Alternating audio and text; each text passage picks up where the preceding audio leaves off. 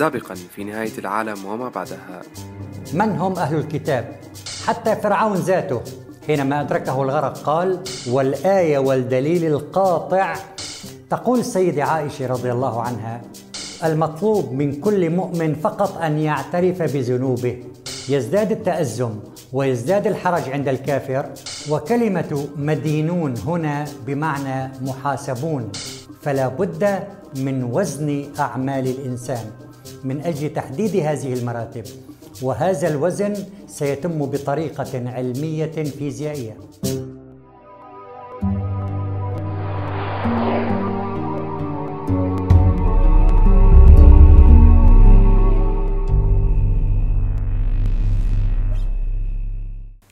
تعريف كلمة الميزان.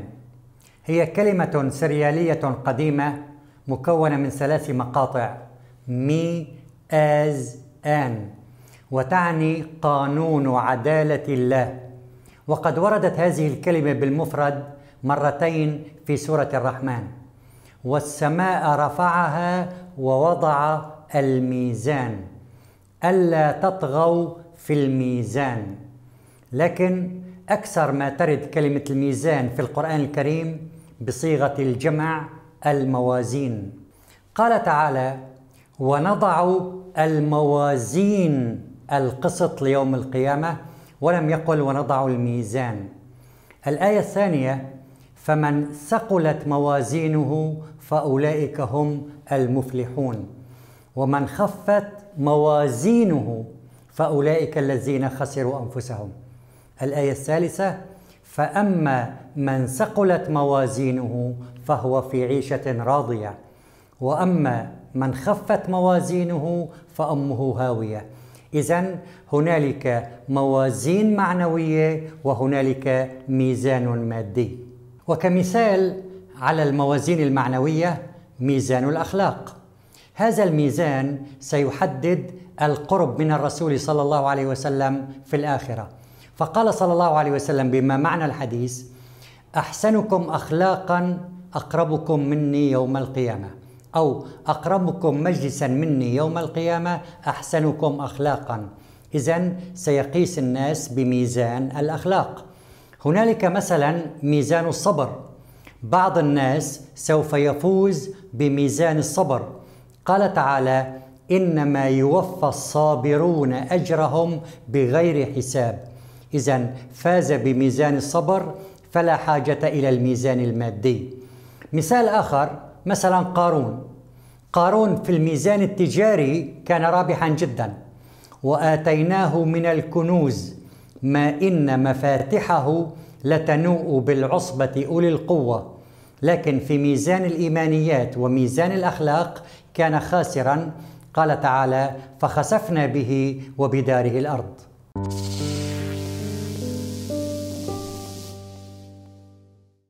أما الميزان المادي فحتى يتحقق فيه العدل لا بد من تحقق شرطين. الشرط الأول أن يكون مستخدم الميزان عادلا. فالله سبحانه وتعالى يقول ولا يظلم ربك أحدا ويقول إن الله لا يظلم مثقال ذرة الشرط الثاني أن يكون الميزان الحقيقي أيضا ميزانا حساسا ودقيقا. هذا الميزان سيزين بالوزن الذري يوم القيامة. فقال تعالى فمن يعمل مثقال ذرة خيرا يره ومن يعمل مثقال ذرة شرا يره. لذلك العدل يوم القيامة عدل مطلق فالذي يستخدم الميزان عادلا هو الله سبحانه وتعالى والميزان المادي يوم القيامة أيضا يزن بالقسطاس المستقيم. ومن أجل فهم كلمة القسطاس يجب أن نميز بين أربع كلمات القسطاس القسط والقاسط والمقسط. فما هو القسطاس؟ القسطاس هو الميزان الذي يعطي القسط الصحيح.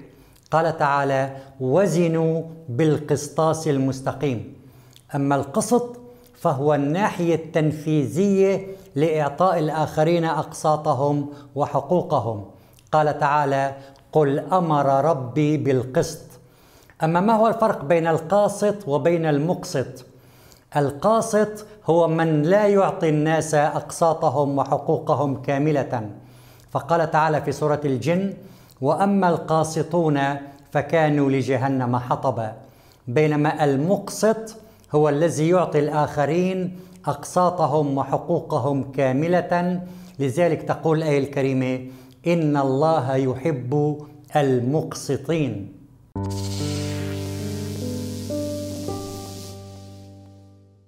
فما هو المبدأ الفيزيائي الذي سيعمل عليه القسطاس يوم القيامة؟ عندنا في النظرية النسبية القانون الشهير E يساوي MC مربع. فالإي هي الطاقة يساوي الوزن أو الكتلة مضروبة بمربع سرعة الضوء. فالإنسان فينا حينما يصوم يصلي يذكر الله أو حتى يكفر ويقوم بأعمال سيئة يصرف طاقة. حتى أحول هذه الطاقة إلى عملية وزن يجب أن أقسم هذه الطاقة على مربع سرعة الضوء. أي أضرب 300 ألف كيلومتر في الثانية ضرب 300 ألف كيلومتر في الثانية. فحتى آه، آه، ألطاقة أحولها إلى مادة علي أن أقسمها على مربع سرعة الضوء. في هذا المجال سوف تتحول هذه الطاقة إلى وزن وهذا الوزن صغير جدا جدا لأني أقسم على رقم كبير. لذلك على الإنسان أن يحاول جمع أكبر قدر ممكن من الطاقة الموجبة. قال تعالى إن الذين قالوا ربنا الله ثم استقاموا تتنزل عليهم الملائكة. ماذا يعني هذا؟ الملائكة هم الطاقة الخيرة. فعلى الإنسان أن يكون داخل المجتمع هو مركز إشعاع للطاقات الخيرة. يقوم بعمل الخير وعمل الخير دائما يعطي صاحبه ويعطي الآخرين هذه الطاقة الإيجابية. وأن يبتعد عن الطاقة السلبية بقدر المستطاع لكي يذهب إلى الآخرة وعنده أقل ما يمكن من رصيد من الطاقة السلبية. لأن المقياس في الآخرة هو الفرق بين الطاقة الموجبة والطاقة السالبة هو الذي سيحدد مصير الإنسان يوم القيامة مثل ما مر معنا.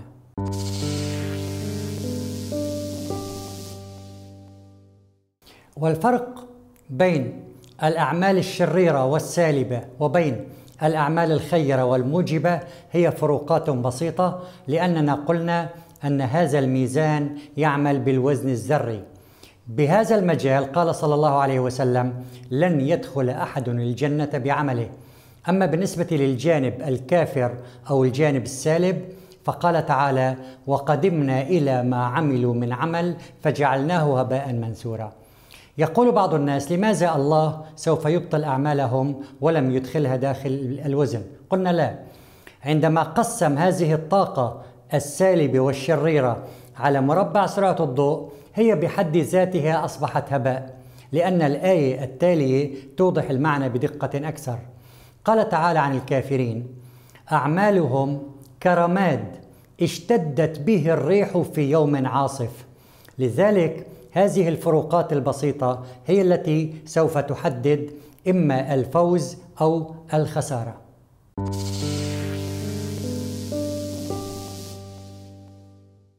وبما أن الأعمال الشريرة سوف تصبح هباء منثورا، أما الأعمال الخيرة فهي غير كافية من أجل دخول الجنة، فمن هم أهل الجنة؟